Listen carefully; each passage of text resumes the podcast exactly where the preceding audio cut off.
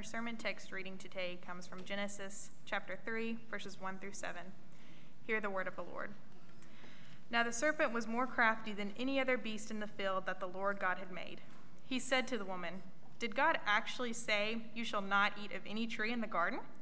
And the woman said to the serpent, We may eat of the fruit of the trees in the garden, but God said, You shall not eat of the fruit of the tree that is in the midst of the garden, neither shall you touch it, lest you die. But the serpent said to the woman, You will not surely die, for God knows that when you eat of, the, of it, your eyes will be opened, and you will be like God, knowing good and evil. So the, when, when the woman saw that the tree was good for food, and that it was a delight to the eyes, and that the tree was to be desired to make one wise, she took of its fruit and ate. And she also gave some to her husband, who was with her, and he ate. Then the eyes of both were opened, and they knew that they were naked. And they sewed fig trees together and made themselves loincloths. This is God's word. Thanks be to God. Would you join me in prayer?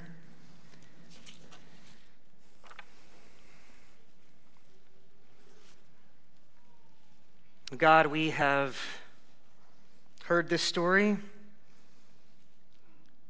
Many of us, most of us, we have read this story.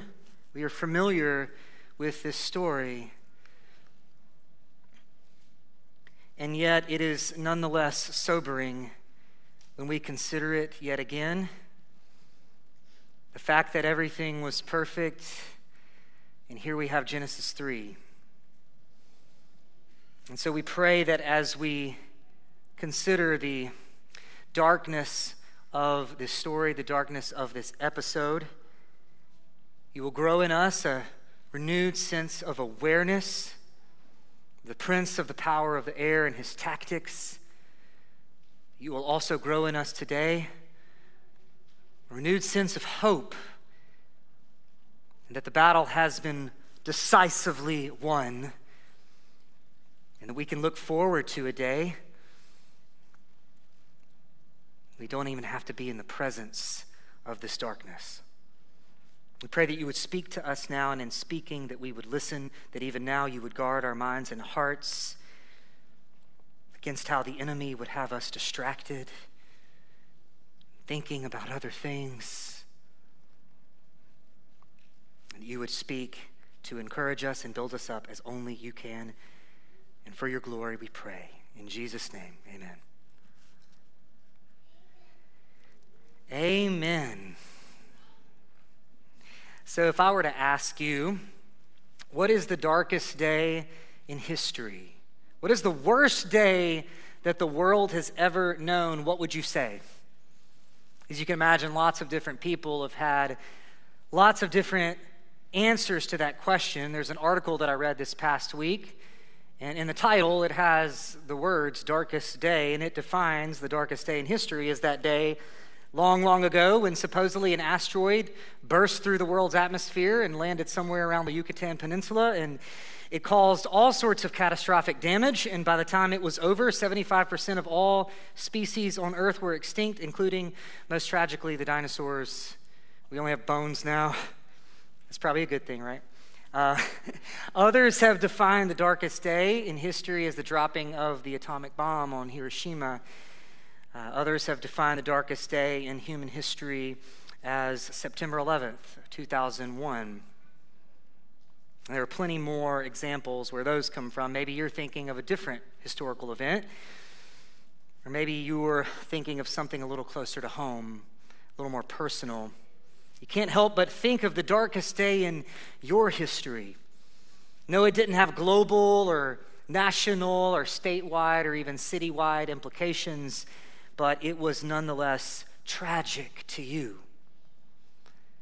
None of us are immune to tragedy, suffering, pain, worry, and loss because we're humans. And to be human means to experience in one way or another pain and suffering. But why is that? Why do we as humans have to deal with all of the strife of life? Why is it that to be human is to suffer? Well, the answer to that question is revealed by answering the first question I asked you, exploring that. What is the darkest day in history? And I want to propose to you that the darkest day in the history of the world is the temptation and fall of Adam and Eve. Or if it's not the darkest day, it's second only to the, the day when the Son of God himself was murdered on the cross. But I'm inclined to say that the temptation of Adam and Eve and their fall was the darkest day because even with the cross and the subsequent resurrection of Christ, there comes that decisive blow that's dealt to the villain we're going to find in our story for today. The temptation and fall of our first parents is so dark and tragic because it's the fountainhead, the source from which every single sin and single instance of suffering has flowed. All of creation is what? It's groaning, as Romans 8 says, with the weight of sin's effects. It's why we have hurricanes and earthquakes and wildfires and roaches. We did not miss roaches living in Wisconsin. but the fall of Adam and Eve didn't just affect the natural world. As we know, most tragically, the fall of Adam and Eve corrupted the most glorious of God's creatures, us. Every human who's ever lived and will live is an image bearer of God and an image bearer of Adam. King David said it best in his great confession in Psalm 51 5. He says, Behold, I was brought forth in iniquity, and in sin did my mother conceive me. We sin because we are sinners, not the other way around. And as we all know, can all attest to this experientially in our own lives, the sinfulness of human beings creates suffering and pain like nothing else has and nothing else ever will. To be human is to suffer. And that's all because of this episode in Genesis 3, the darkest of all days. Now, instead of keeping our distance, so to speak, uh, even though we might want to, from this historical event, what I want us to do together today is to live within it. I want to close the distance between us and our first parents. Yes, this happened thousands and thousands of years ago. There are no humans who have ever lived whom we have more distance from. And we could study this story at a distance and talk about the doctrine of original sin and depravity, and we would be right to do that. But this story that happened all those years ago, we have to get this. It's a story that plays out in our lives every single day. We have a sinful nature that's been passed down from generation to generation, but we act on that sinful nature as we give into the very same tactics that were used on Adam and Eve what our first parents faced on the darkest day in the history of the world, brothers and sisters, what they faced, you and I will face before the sun goes down tonight. Rest assured. So we need to step into this story. As gloomy as that might sound, it is. The darkest day happened because of the dark, darkness of sin, and the darkness of sin, as we all know, is still at large in our world and in our hearts. And so we need to arm ourselves this morning and become less and less ignorant, as 2 Corinthians 2.11 says, less and less ignorant of the devices of Satan. And we'll do that by looking at the nature of sin in this text. We'll look at the nature of sin to arm ourselves against it, and we'll see three things emerge. You can write these down if you're taking notes. We'll look at how sin is deceptive, how sin is desirable, and how sin is devastating how sin is deceptive, how sin is desirable, and how sin is devastating. Now, kids, I want to talk to you for a second. If you're not taking notes, uh, and I know that you're listening, I want you to do something different. Instead of taking notes today, I want you to draw a picture of this episode in Genesis 3 of the serpent tempting Adam and Eve in the Garden of Eden. All right, I want you to draw a picture while you're listening, and I want to see those pictures after the service today, all right? So we all have something to do. Let's jump in. First, how is sin deceptive? How sin is deceptive. Verse 1 of chapter 3, the curtain opens on a bit of an unexpected scene. You can imagine that we hadn't ever read Genesis before. And we just ended with chapter 2. The curtain closes on chapter 2 on the essence of perfection. The Garden of Eden, with all of its beauty and abundance and safety and joy and innocence. Adam and Eve are completely and utterly innocent. They're naked and unashamed, like my kids in my backyard sometimes. As Pastor Matthew drew out for us last week, Adam and Eve are fully known and fully loved by God and one another. There's not a need or carry, care in the wor- uh, need or care or worry in the world. It's the crystal clear waters of the Caribbean without the jellyfish or sharks. It's Disney World, if you can imagine, without the lines and prices. It's always Christmas and never winter. But there's a snake in this garden as the curtain opens on chapter 3. Not just any snake, this serpent is unique. Listen to verse 1. Now, the serpent was more crafty than any other beast of the field that the Lord God had made. And so it was a beast that God had made, and as we've already read, everything that God had made, he declared to be good. But this serpent is not good, as we'll come to find out. So, who is he? How is he unique? Who is this serpent? Revelation uh, 12 and 20 identify this ancient serpent as the devil and Satan. He appears throughout the scriptures, as we know, as an adversary to God and his people. He's referred to as a roaring lion seeking to devour. He's referred to as the prince of the power of the air. He's referred to as the father of lies. That is who this serpent is, or rather, who is embodying uh, this creature that God had made. But how and why is he here? And what is he up to? And the first of those questions, how and why he's here, is more difficult to answer. So I'm just going to go straight to question two. What's he up to? Oh, no, I'm kidding. I'll give you a little bit. Uh, how and why the devil Satan is in the garden, we have to say it's a mystery for the ages. And I, by the way, I would love to chat with you more after the service all about that. I also want to shamelessly plug our sermon recap podcast. You should listen to that this week. We're going to get into the origins of evil and Satan a little bit this week, so be sure to take advantage of that. For now, I'll say this we do have some clues from the New Testament from the book of Jude. Uh, Satan may have been among some of the angels mentioned there who, who fell into sin. And uh, there's some Old Testament references as well to earthly kings who are denounced for their pride and those may indicate something of the nature of, certain, of Satan's fall. And ultimately, we don't know how or when this happened, but we know that it did. Satan had to have fallen into sin and evil because, don't miss this, he was not created as sinful or evil. All that God makes is good. Everything that God makes is good, which means that God is not the author of evil. That is crucial for us to understand as his people today. Yes, evil is present in the garden prior to the fall of Adam and Eve, but God did not create it. So then that begs the question does that mean that God's not in control? Of course not. We have to get this as well. Evil is not equal. Evil is not equal. God is opposed by the devil throughout the scriptures and even now, but God has never been, nor will he ever be truly threatened by the devil. John Piper says it this way the devil is a lackey on a leash. More on that in the podcast this week. We should, however, not leave today not believing these two things. One, God assumes control over evil and also, God does not assume culpability for evil. God is equally sovereign and pure. The darkest day happens by his design, and yet it breaks his heart. So, what is Satan up to? That's a much easier question to answer.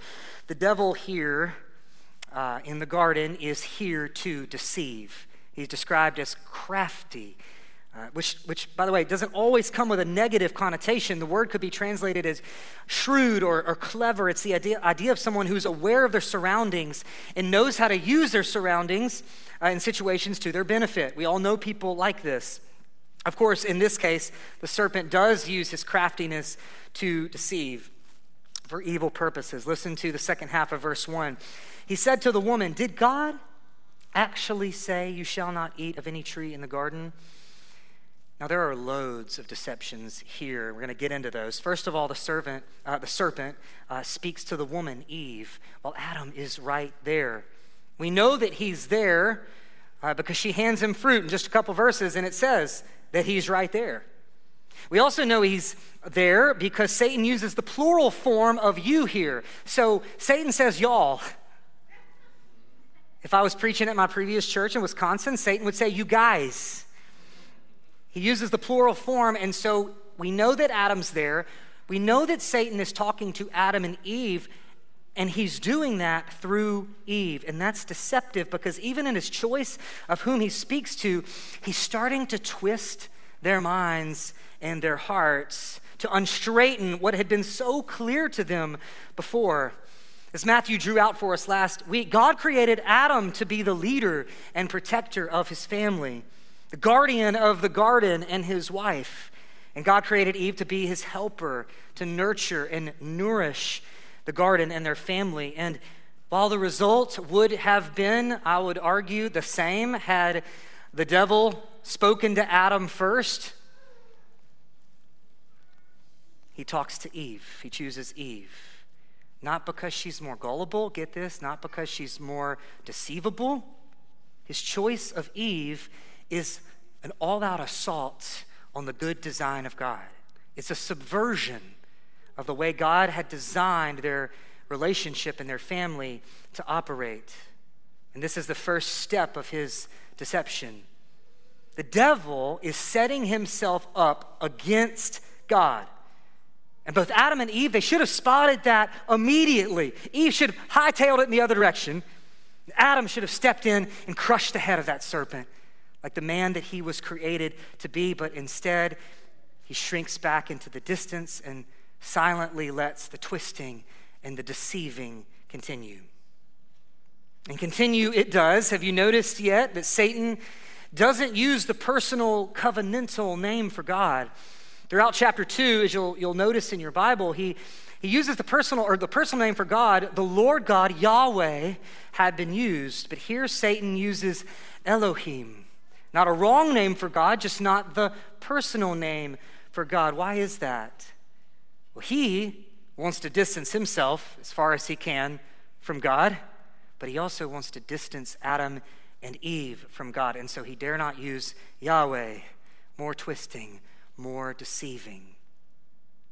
And then his question comes Did God actually say?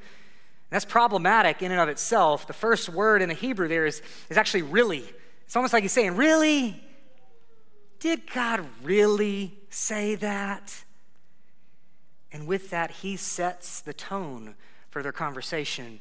Conversation that's now built on questioning the Word of God who, by the way, may not be as close to you as you previously thought. And then his depiction of God's word, it adds to the deception. Did God actually say, You shall not eat of any tree in the garden? The easy answer to that is no. God didn't say that.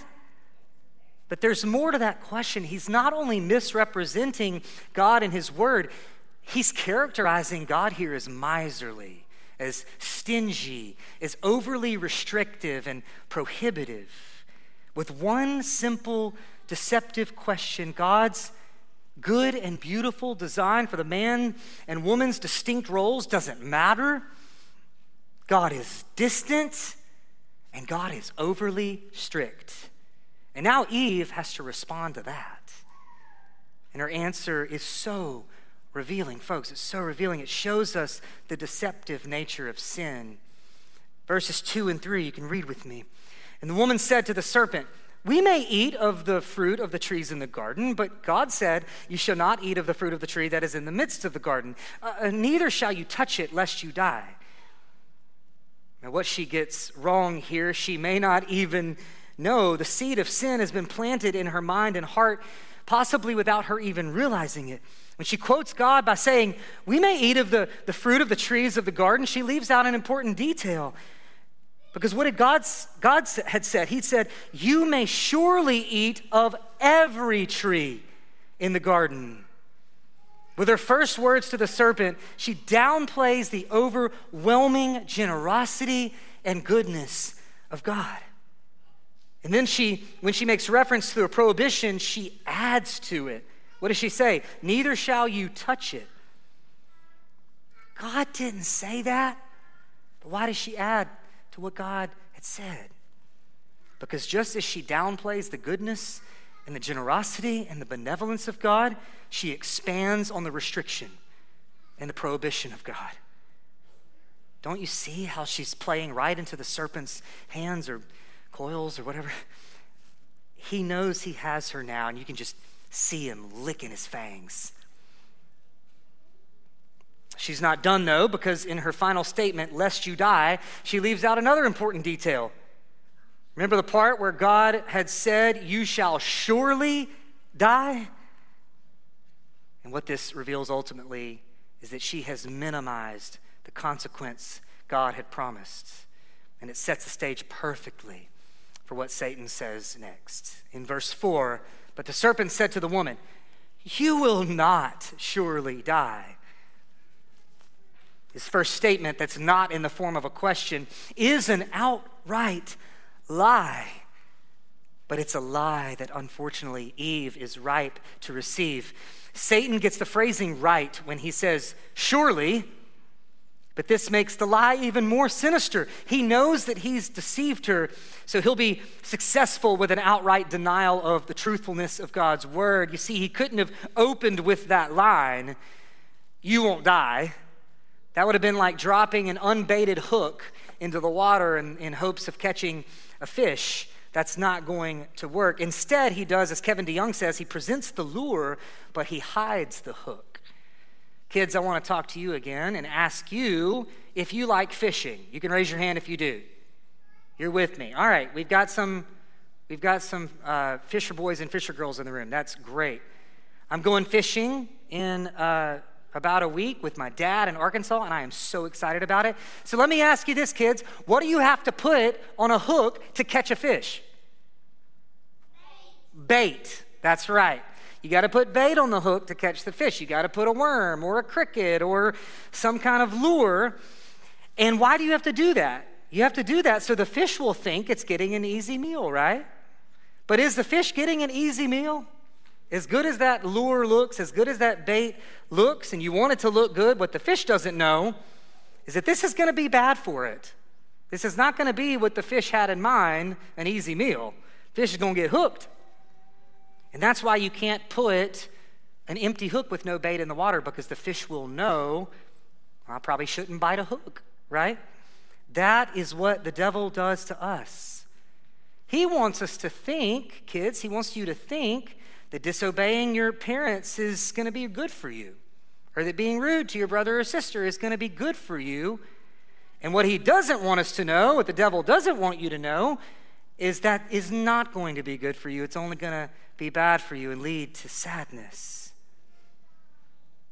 That's what the devil has done to Eve here. He has deceived her into not seeing that where she's going is really bad for her. Brothers and sisters, sin is deceptive. The devil comes to us with subtlety, with craftiness. It's hard to see it. But we have the benefit of knowing his tactics. And so I want to ask you this morning if you feel distant from God, you feel like God has abandoned you, like He couldn't possibly love you or favor you based on what's going on in your life. Now, we've all felt that way. But what we often fail to do when we find ourselves in that place is to remember that Satan has us right where he wants us when we're in that place. Now, to be clear, I'm not saying it's wrong for us to have those emotions or to express those frustrations. We can't read the Psalms and come away with believing that. What I am saying is that that ancient serpent wants us to, in those seasons of grief or despair, he wants us to come away believing that God is only Elohim and not Yahweh. Because as a result, we will go deeper and we'll question his word I read somewhere, and it went something, uh, this great statement, it went something like this. It's always stuck with me. I hope it sticks with you today. The question that was asked of Eve, did God actually say? Was a question that only had to be asked of a person once. Because after that moment, it's a question that would be printed on the heart of every human being. Did God actually say? We are all predisposed to asking that question, even when we don't know that we're asking it, and likely we often don't. Think consciously Did God actually say? And yet our actions reveal that that is what we are thinking and feeling. Did God actually say that I should love my wife as Christ loved the church and gave himself for her? Did God really say I should submit to my husband? Kids, did God really say I should obey my parents? Did God really say that I should love my enemies? They're on a different side of the political spectrum.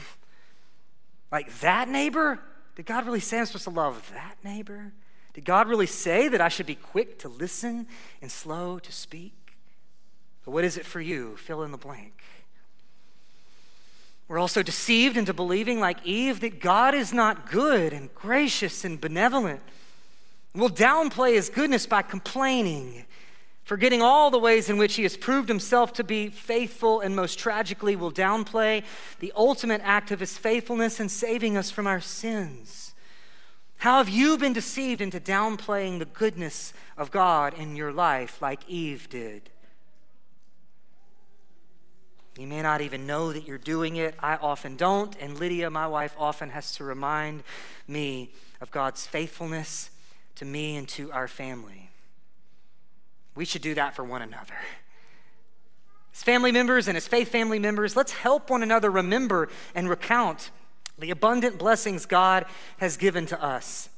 By doing this, we will be further arming ourselves against the devil's tactics, who wants to make us think that God is not good and not generous and not benevolent.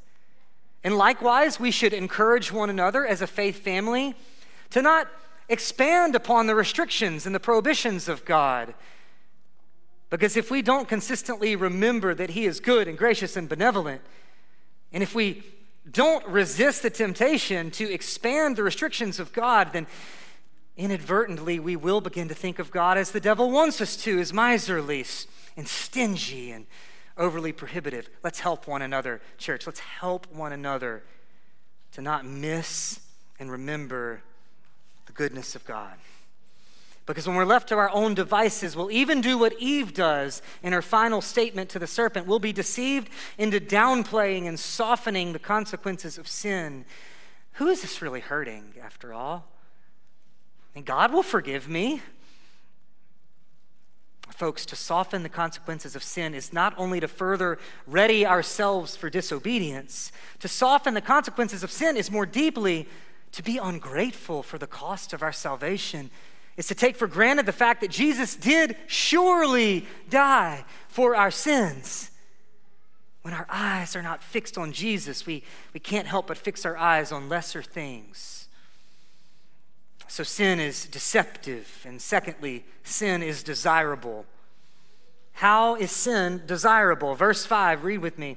The serpent continues For God knows that when you eat of it, your eyes will be opened and you will be like God, knowing good and evil. Now, at this point, the devil's in full on denial mode. But Adam and Eve are already past the point of no return. They're sold uh, they've been deceived into desiring what the fruit will give them. And do you see how strong the allure is here? Satan is building on the notion that God is stingy, he's holding out on you, and he's petty. God doesn't want you to ascend to his level, he wants you to know your place, stay in your lane. It's like the devil saying, No, no, no, no, no, no, no. There's so much more to be had here. I mean, nobody puts baby in a corner, right? His lie is so alluring because it plays on their desire for autonomy and position and pleasure. Sin is so desirable because it promises to give us what we want that validation, that power, that feeling. Just listen to verse 6 here. The woman saw that the tree was good for food and that it was a delight to the eyes and that the tree was to be desired to make one wise. What she wanted ultimately was to go her own way. The wisdom that allured her, it wasn't simply the kind of wisdom to just help her distinguish between the good and bad ways of making decisions. It was a secret kind of wisdom that God had and that she did not. It was a godlike wisdom that would give her godlike status, or so she'd been told. Uh, most of us don't think when we sin, what I really want out of this is to be a God. But just like Eve, who may not have been thinking that consciously either, that is in essence what we're attempting to ascend to. We're unseating the Lord from the throne of our hearts and we're placing ourselves there instead. We're like the Israelites in the time of the judges. What does it say about them? They were doing what was right in their own eyes. And the world around us is no help at all because, friends, that is the mark of our culture.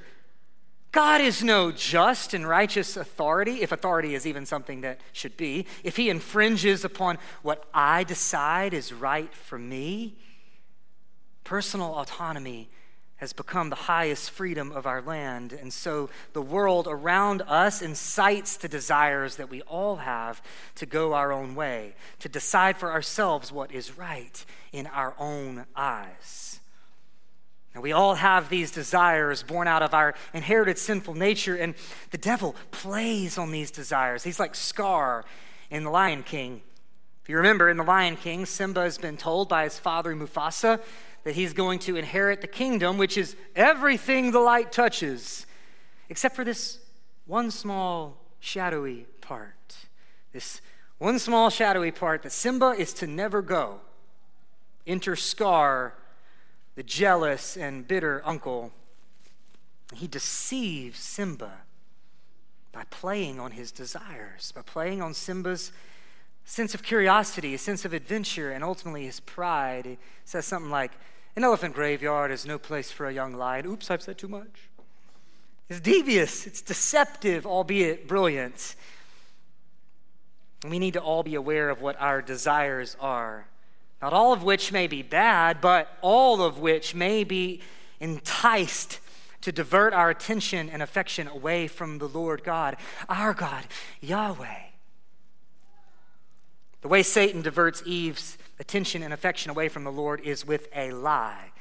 A half truth, to be specific, but no less a lie. Half truth, aka lie. He says that they will surely, gets that part right, not die that their eyes will be opened and they'll be like God, knowing good and evil. And he's not wrong, but he's masking the true nature of the results of their disobedience. What he doesn't tell them is how devastating sin is. Final point for today as we look at the nature of sin to arm ourselves against it. Final point how sin is devastating. It is deceptive, it is desirable, and it is devastating. Part of the tragedy of this darkest day is just how rapidly the woman and man commit their act of treason. The groundwork has been done in their hearts. The actual act of disobedience, if that's all we could see, would be like the tip of an iceberg. Can't see the enormity of what lies beneath the surface. And so the groundwork has been done. Now listen to the second half of verse 6. She took of its fruit and ate, and she also gave some to her husband who was with her, and he ate. In Hebrew, it's written to accentuate the speed, so we could read it like this She took and ate and gave, and he ate. Boom! Serpent's work is done. In a split second, everything came crashing to a devastating low.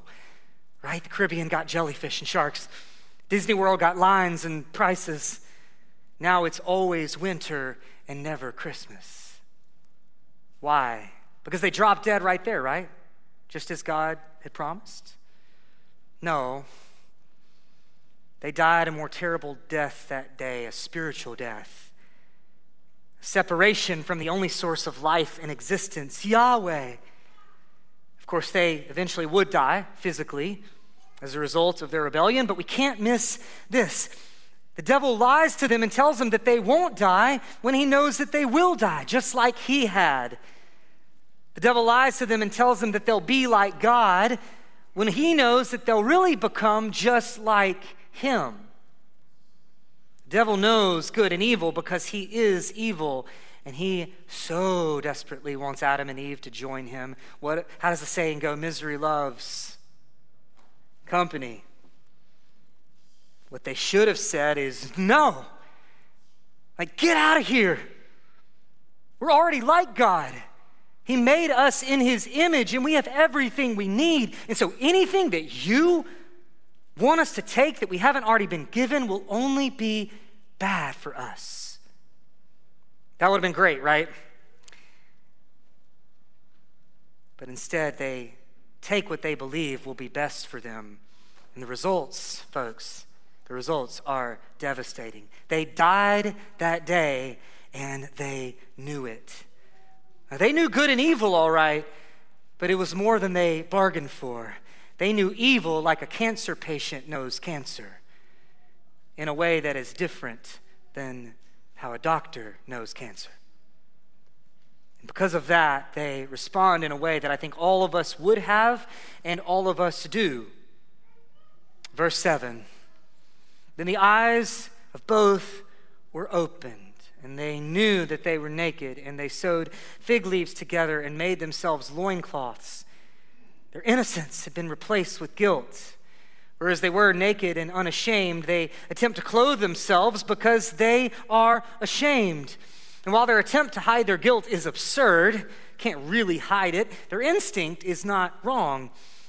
They know now that they're guilty, and because they are fully known in their guilty state, they doubt that they can be truly loved by each other and by God. They become rebels in their rejection of God's authority and provision They've become separated from the pure and loving presence of God, and they know it. And it is devastating. What Adam and Eve set in motion here is a vicious cycle that continues to this day. By nature, we are simultaneously suspicious of other people's judgment of us, and we are judgmental of other people.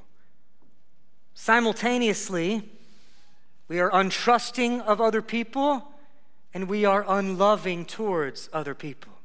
And it's all because of sin, which promises life but only delivers death. We're like fish who see and smell and hear and touch and even taste what we think will be good for us, but it kills us in the end.